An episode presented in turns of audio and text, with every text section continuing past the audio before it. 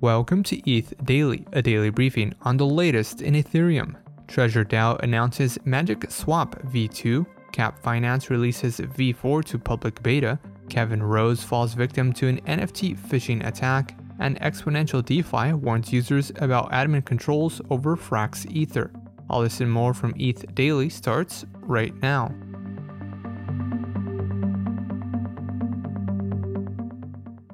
Treasure DAO announced Magic Swap v2, an upgrade to its AMM that will feature compatibility for ERC20, ERC721, and ERC1155 tokens in a single router. The AMM protocol will also feature automated royalties for NFT pools. Treasure DAO will launch Magic Swap v2 in Q2 of 2023. It will also deploy on Arbitrum Nova at a later date. Treasure DAO plans to incorporate Magic Swap directly into Trove, the platform's native NFT marketplace. Magic Swap first launched in August of 2022 as a gateway for the cross game economy. Magic Swap currently supports swaps and liquidity pools for Magic and GFly tokens. Magic serves as the AMM's governance and fee token. Kevin Rose, the co founder of Proof Collective, was phished out of more than $1 million worth of NFTs. Rose was phished into approving a malicious signature that created a bundled private listing on the official Seaport contract. The attacker then set a price of 0 ETH for the bundle and drained the NFTs in a single transaction. Seaport is the underlying protocol used by OpenSea to enable the buying and selling of NFTs. Since the token approvals were already active on the wallet, it only took a single gasless signature to execute the attack. Notably, a rare CryptoPunk was not drained since OpenSea does not support sales on the CryptoPunk collection.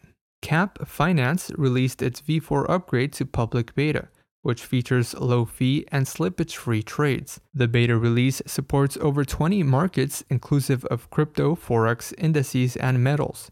It also features isolated collateral, which allows traders to use any token in a pair as collateral profit is paid in the same collateral asset. CAP uses Oracle Platform Pyth Network for price data. A network of keepers compete to execute user orders and earn 5% of trading fees for each successfully executed order. Each order is signed and verified with a Pyth network price. Prices are also bound to Chainlink prices for extra security. CAP v4 has not yet been audited.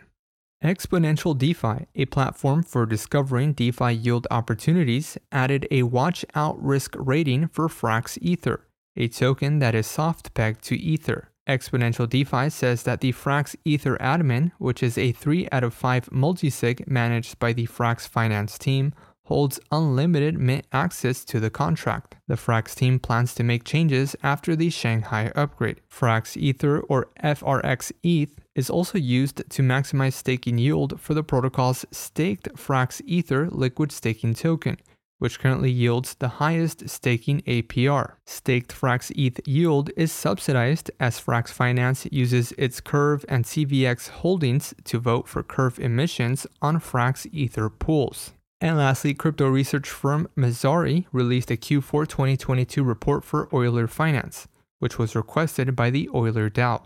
The report notes that more than 90% of Euler supplied assets are in stablecoins and ETH derivatives. The report also states that Euler offers cheaper liquidations for larger borrowers compared to other platforms.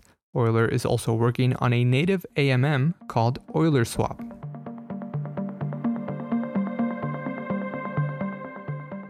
This has been a roundup of today's top news stories from ETH Daily. You can support this podcast by subscribing and following us on Twitter at ETH Daily.